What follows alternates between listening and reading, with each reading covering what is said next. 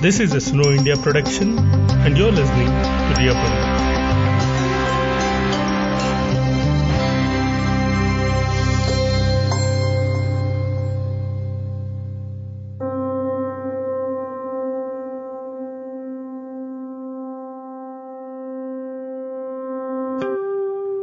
Last September, when we started Dear Pari, our podcast on adoption, we had started it with the intention of creating awareness and breaking myths around adoption. We are honored to have received so much love from all of you. In season 2 of Dear Pari, we will bring to you insights into NRI adoption, adoption trauma, sibling adoption, adopting children with different needs, among other topics. A quick disclaimer some of these interviews were recorded in November December, but continue to be very much relevant.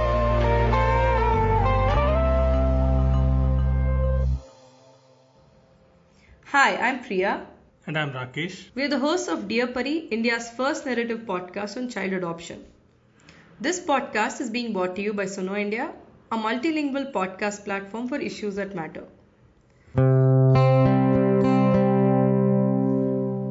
Any non resident Indian or overseas citizen of India, or let's say an OCI card holder, living in a country which is signatory to the Hague Adoption Convention and wishing to adopt an Indian child can approach the authorized foreign adoption agency or the central authority concerned for preparation of their home study report and for registration with CARA. We reached out to Sarayu and Kashyap, an NRI couple living in the United States of America, to know more about the process. Please note that the process they talk about in the interview is applicable to USA. While some parts may apply for other countries, listeners are requested to check with the country of residence and CARA for correct procedure. You will also find additional resources on our website, sunoindia.in. Sarayu and Kashyap have been living in Chicago for over two decades now. They're parents of three children, two sons and a daughter. Um, I've always wanted to adopt a child, and so um, ever since I was uh, in school and college in, in Chennai, and um, when I started dating Kashyap, this was an idea I brought with him, and so he was completely on board. And we decided when uh, when we were ready to expand our family, we will have biological kids and definitely one more adopted child. And so we had um, our boys, Karan and Shan, and then we immediately started the process for adopting our daughter. And this was in 2014. So in 2012, our second son was born, and it, at that point, the rule was kind of that you have your child, your biological child in the house has to be at least a year old before you can even start the adoption process to adopt from India. And so we had to wait for a little bit till Shan turned two, uh, turned one, and then we started the process. Would you please tell us a bit about the process that you have to follow to adopt? So the way it works here in the US, you cannot directly approach CARA. We have to go through the adoption agencies here in the US who um, work with CARA instead of uh, you working directly with them. And so in um, 2000, so before 2014, you know, we had to do a bunch of research as to who are the agencies here in the U.S. who work with CARA, what is the um, um, uh, kind of um, reviews on them, and and that was kind of hard because there really at that point there really wasn't that much information uh, on adoption agencies, especially adopting from India. And, and before that, a lot of agency, agencies had stopped their adoption process from India because the waits were so long that they, um, the agencies just didn't want to work with Indian adoptions anymore. So for the longest time, all of the India adoptions had come to a halt. Um, and so later on in 2013, 2014, agencies had started working with India again, and that's when we um, started our process. And after a lot of background research, um, we decided to go with um, IFS, uh, we have to get um, clearances from federal government. We have to get clearances from the uh, uh, local police stations. We have to get our fingerprinting done. Um, and so all of that kind of constitutes our home study here, um, which our agency in Chicago did. And then we sent that to the main agency, IFS, International Family Services. And then IFS will then go over all of that and they in turn will register us with CARA. So as you can imagine, it took us a while to get all of this done. Um, and so even though we started the process in 2014, the summer of 2014, by the time we had all of this done, the registration didn't happen till uh, summer of 2015. And there were a few other hiccups in between, which we will talk about as we uh, keep moving forward.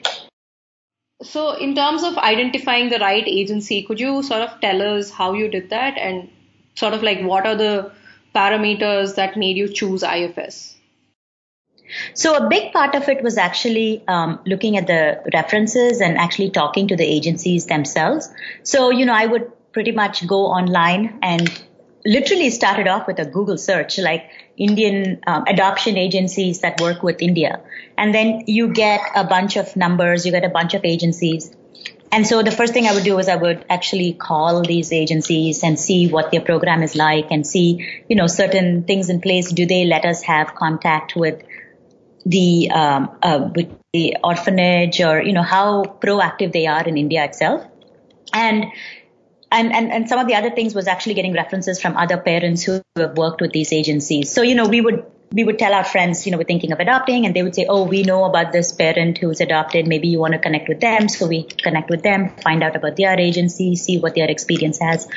What was lacking at that point was a support group um, an online support group that actually helped prospective parents with the agencies and the kind of questions they should ask the agencies before they actually sign up with that agency. Um, we have something like that now here. It's a Facebook group, and that um, is incredibly helpful. But when we started the process, that unfortunately was not there. So a lot of this we had to do on our own, and which, like I said, was basically just calling of the agencies and talking to other parents who've been through with these agencies. And, and also, I think when we started the process, we had selected Holt, or we were looking at Holt, right, early on. And then uh, they stopped India adoptions at some point during the process, and then we switched to IFS later. We had not started anything with Holt, but then we, we had to change anyway. And then the other thing that happened was just before our adoption got finalized, IFS, which was our agency, lost accreditation. So all these agencies have to be accredited, I think, by the uh, by the Hague, yes. uh, mm-hmm. and and so they lost accreditation, and because of that, everything came to a standstill. And honestly, we had no idea that there was such a thing called accreditation, and we had to, you know, ask questions about this and all that. So, so we got transferred to a different agency right at the very end of our adoption uh, process, which was also another uh, twist and, and, and, and kind of complication in the whole process. And even in addition to IFS losing their accreditation, before that, um, the home study agency in Chicago, which did our home study, also lost their accreditation and they stopped all of their um, um, um adoption cases. So it was just, it almost was like we were kind of jinxed first it was our home study agency losing their accreditation, then it was like our main adoption agency losing their accreditation, and all of this was, you know, um, delayed the process, an already long process, even more. Could you tell us a bit in terms of? I know you mentioned it about your home study uh, report, uh, but could you sort of take us through the kind of questions they posed to you?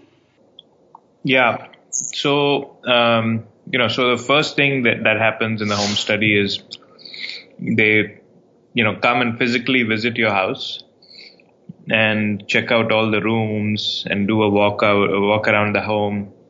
Uh, you know, look at various things, some some pretty bizarre things like they check the temperature of the water to make sure you have hot water in the house, or not too hot water, or, or not too hot water, no, not too hot. They check, uh, you know, the size of the house to make sure you can accommodate an extra child and all that. So they do a walkthrough. Then during the same um, period when they come home, they also interview you. So they interview each individual, meaning the, the prospective father and the prospective mother, um, independently interview. Of course, you're sitting next to each other, but they're asking, you know, each of you questions about why you want to adopt, um, why you want to, um, you know, adopt from India, and, and what is the motivation and, and so on and so forth. So, so a lot of questions relating to your, your, uh, you know, background and what you do, but also your reason for adoption. Um, so that is the, the first step in the home study process. Then they also, um, you know, call you into their offices, um, and they have, you know, one-on-one interviews with you, each parent separately, uh, so that they can, you know, understand where each person is coming from, um, each individual parent is coming from. So then, apart from that, there is a whole um, stack of, of, forms and and things that need to be filled out. It's probably like a like a book. Probably if you stack it all up, it's like six inches uh, worth of like paperwork. Everything from uh, you know financial statements, um, your bank bank account uh, details, your investment details, so everything related to your finances. Uh, then your your medical records uh, and how healthy you are, all that. Then your there's a, something called a police verification where you have to go to the police station and get a certificate that you know you, you are not a criminal and you don't have any indictments and so on um, then your your background from education and forms and uh, certificates related to that. Uh, so pretty much anything you can imagine that uh, is related to your life, you have to make a copy of the originals and then attest it, um, so, uh, notarize it. And also there's something called apostilling, which we had no idea what it was. But uh, once all the documents are notarized, then you take the do- notarized documents to the government officials in the city, and they put a special stamp uh, validating that the attestation is, is, is real, and the notary who did the attestation is a valid notary. So that is a, another extra step. So, so that that whole thing took us a good I don't know four months to do all that. And in addition, it's not just related to Kashyap and me. Um, they actually came and spoke to the boys as well. And, you know, Karan, my oldest at that point, he was seven years old and he had to write a letter out saying that he was fine with us adopting a baby girl. And then they wanted something in writing from our three year old at that point, which was almost ridiculous, I thought, because he could not write then. So the social worker was, oh, he can just scribble whatever he wants. So my three year old just drew a picture of a train and we had to go get that picture of a train notarized and apostilled and send that to CARA as well. And so all of these details we thought was a little unnecessary, but it is what it is and it's what we did. Oh, and then, I mean, the other part was also, you know, they also needed to get a blood test done. They also needed, you know, made, they had to go through the whole TB test, both the boys. And, you know, honestly, that was, that was also not very easy because we had to have these boys draw blood to test for lead and uh, have all of that as part of our medical records as well. So it wasn't so, an easy so process. That, that was the home study process. And probably one complication that happened that is worth calling out when we submitted the home study, um, we had also mentioned in our home study that, you know, because they asked for all kinds of details, as you can imagine, we mentioned that we have a nanny who comes home to take care of our kids because both of us work. Um, and so, because of that, we our process slowed down because what they said was they wanted a, a letter from the nanny and they wanted to uh, uh, interview her as well as they wanted to get her fingerprints.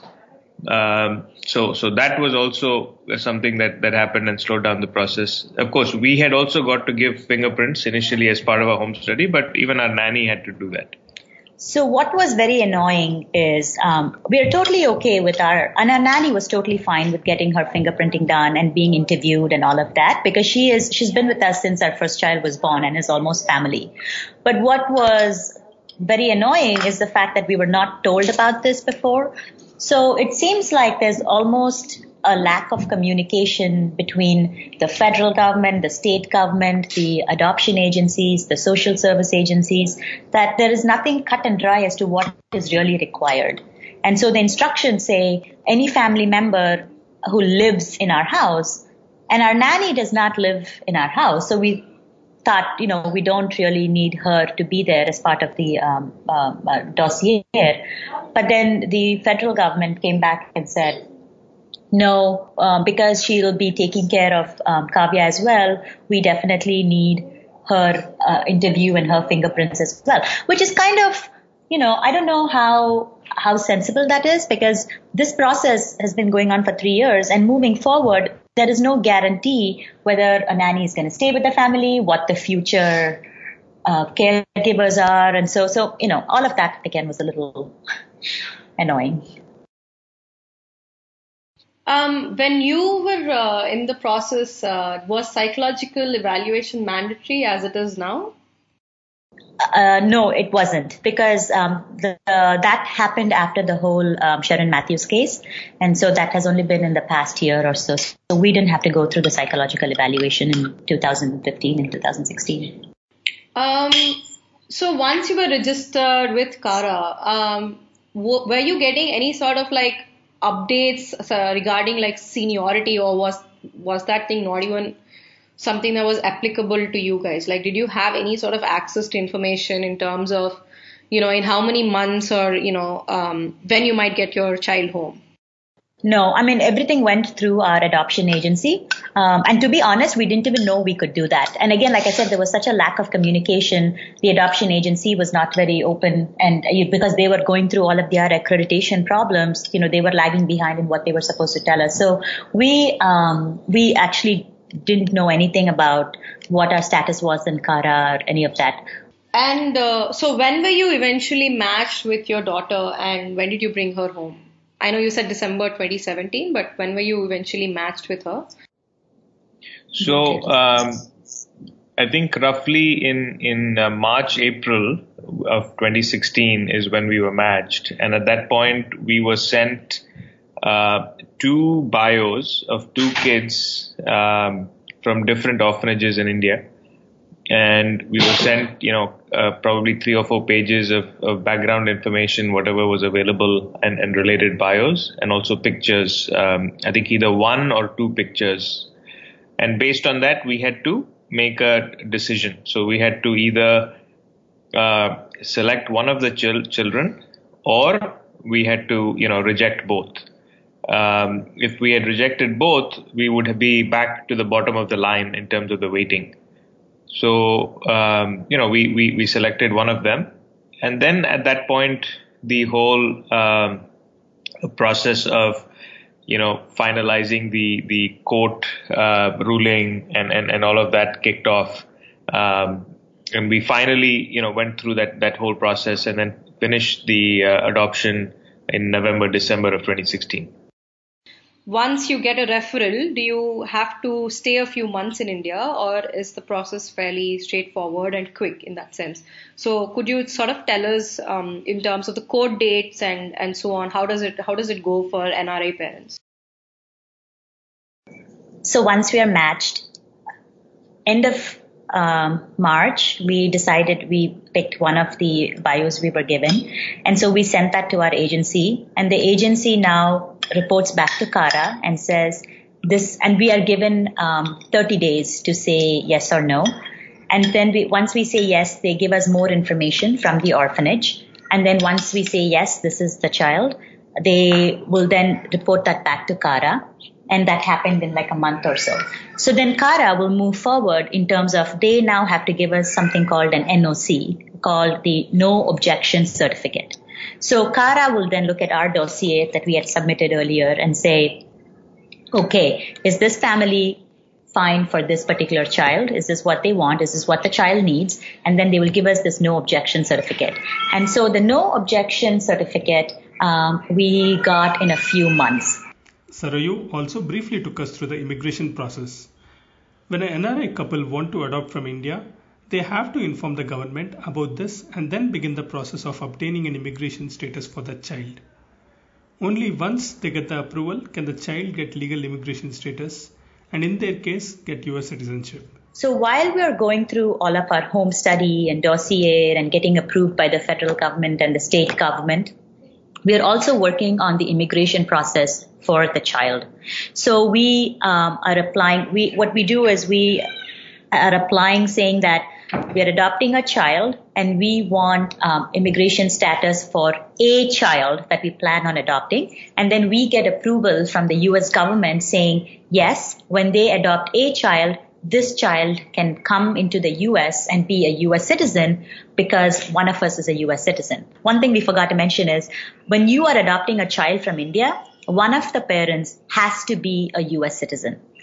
And I think this relates to the immigration process because when you bring an adopted child to the US, that child will automatically become a US citizen when he or she reaches the US because one of the parents is a US citizen already. So while we are waiting for um, the no objection certificate from CARA, from the immigration side now, we have put a new paperwork saying, remember the approval that you um, gave us for a child. Now that approval needs to be for a specific child because we have identified the child. So all of that paperwork is happening simultaneously here in the US side while the NOC is being um, handled by CARA. So once we got the NOC, um, we were then given a court date. So our daughter is from Orissa. And so we had to um, uh, get registered in uh, a court in Koraput, and that happened in uh, September of 2016. And then we had, once we were registered in September, we had three court dates in October. And basically one court date was to just to listen to the case. Uh, the second court date was um, I think for to, for the for the judge to get more details um, about our case. And then the third court case was when they said yes, um, the adoption has been finalized, and um, we are now officially our daughter's parents. And and we did not need to be there for the court cases, so we were actually not physically there. So all of this was was happening, uh, you know, and the orphanage, the, the leadership of the orphanage there, the director, he was handling all of that. Uh, so I think one of your other questions was how long do we were we in India to finish the adoption and all that? Uh, actually, not very long. Uh, so once the court case was done and you know everything was finalized, um, the the other step was they needed to apply for an Indian passport uh, because the the our daughter did not have a passport. So they finished the passport application. And once the passport was received, which was the final step, we then bought our tickets to go to India and we finalized the, the uh, dates and all that. And, and pretty much we could have gone there and come back within a week. But, you know, since it happened right around the December holidays, we decided to extend and we stayed there, or ended up staying in India for about a month. But effectively, we could have just gone there and come back within a week. So, in terms of um, the court order, did that come to you immediately? And uh, so it comes. So, just to understand and like summarize what you were telling us before. So, essentially, the all the paperwork comes in, and then the passport comes in, and that's when you you came to India to take um, Kavya home, right? Correct. So the passport, the passport is the final step. Um, because you know till the passport is done you cannot take the child out of the country right so the passport is the final step. And uh, before that, the court order. So court order, I think it took about maybe you know a month, um, a month to six weeks after everything was finalized and the NOC was uh, issued by by uh, CARA.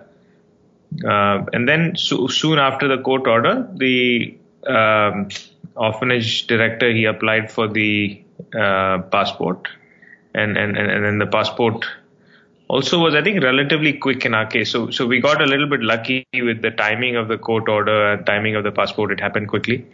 Um, in December, we went to get uh, Kavya. But I also have to add, it's also possible that I wouldn't really call it luck because Mr. Behra was very, very supportive and he was making sure that all of the passport applications was being done right. And he was definitely pushing the case forward. I've heard from a lot of other families where they've had a lot of bad luck with the passport application and the passports being taking a long time to come. So in our case, I, I wouldn't really say we were lucky. I think we just had our um, orphanage director being very supportive of the process and making sure that it moved fast. Um, I know you said that you have absolutely, I mean, you have very limited sort of, um, say, communication with CARA directly. Um, Right. So, just in terms of understanding the process, was it fairly easy to understand and navigate, or do you think something more can be done for NRI parents by um, CARA?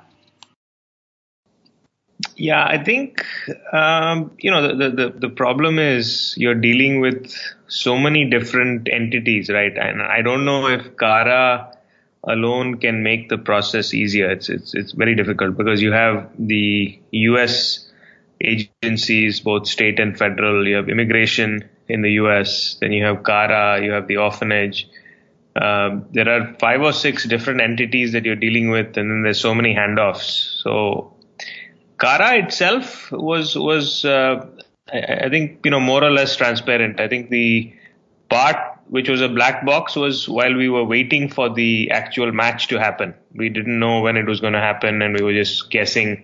And then suddenly one day it happens. Once the match happens, we we was you know at least from a CARA perspective, it was more or less seamless. The NOC and all that uh, you know worked out worked out fine. It was more the, the, the rest of the work, the court order, the pay, the passport, um, and, and, and all that, that, uh, that, that was more complicated. Right. Um, could you tell us uh, how much the entire process costed you? Um, you know, I think uh, roughly about uh, start to finish, probably about forty thousand dollars. I think it's a it's a it's a stressful um, you know journey, start to finish for sure. Uh, you know the the um, the the problem is there is no single place to go and understand or find uh, the entire process start to finish laid out. So you don't know what to expect uh, tomorrow or the next week, and you kind of find out new things along the way. So it, you know, I, think that that uh, is is unfortunately how it is. And but then we we kind of we we applied and we knew that it was going to take three four years, and then we just forgot about it. And then as things came up, we we we we you know went through the the milestones and activities we needed to do. We we tried to be unemotional and we tried to be not not have any expectations on when it's going to happen. But then as we got closer, then then you know obviously things started picking up. Yeah. The longest part was the match. We had to wait nine months before we were finally matched, and nine months of like nothing happening. It was, you know, our paperwork was all done on our end. Uh, We had been registered, and all we had to do was wait for CARA to match us with a child, and that took nine months. And so that those that can be changed for sure. Like it shouldn't take you nine months to match a child with a potential family. And and Kashyap is right. Communication is key. I wish there was more resources, and I think you guys are doing a great job with regards to that. Just to have the whole process laid out, the um, the cost, uh, and you know, resources would be a great idea.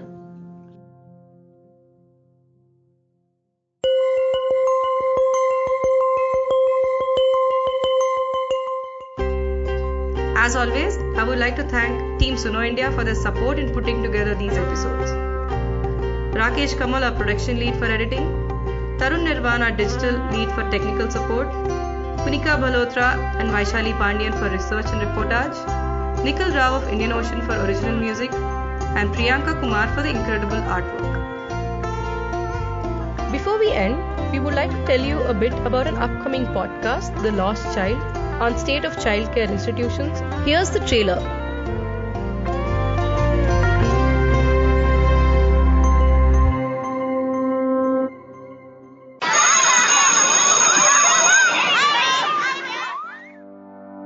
Hi, I'm Padma Priya. Last year I hosted Dear Pari, India's first podcast on child adoption. Oh my god, it was so nice. I can't tell you. Interviews are nice. It is nice to, you know, hear people talk directly from heart. And this year, I'm going to dig deeper to understand how and why children come into these shelter homes and how their lives are shaped here. Now, if a home has 50 children and uh, it's completely quiet, for us that was a concern. This is Tariq, a researcher who last year blew open the lid to one of the most tragic scandals involving children living in a shelter home. What happens behind the walls of shelter homes for children in India? Who are these children who stay in these institutions for years together? We will ask these and more questions in this podcast. पुराने बच्चे में हमारे star हैं विकी राय है हमारा जो photographer बना आज से सात आठ साल पहले सोनिया है फैशन डिजाइनिंग में बहुत अच्छा कर रही है इंजीनियर है विजय मंजुनाथ है अमित है थिएटर डायरेक्टर है हमारा पंकज जो बच्चा है we will also bring to you success stories of children who, despite all odds, went on to become superstars in their own right. Others who were restored with their families by authorities using technology and sometimes just by sheer luck.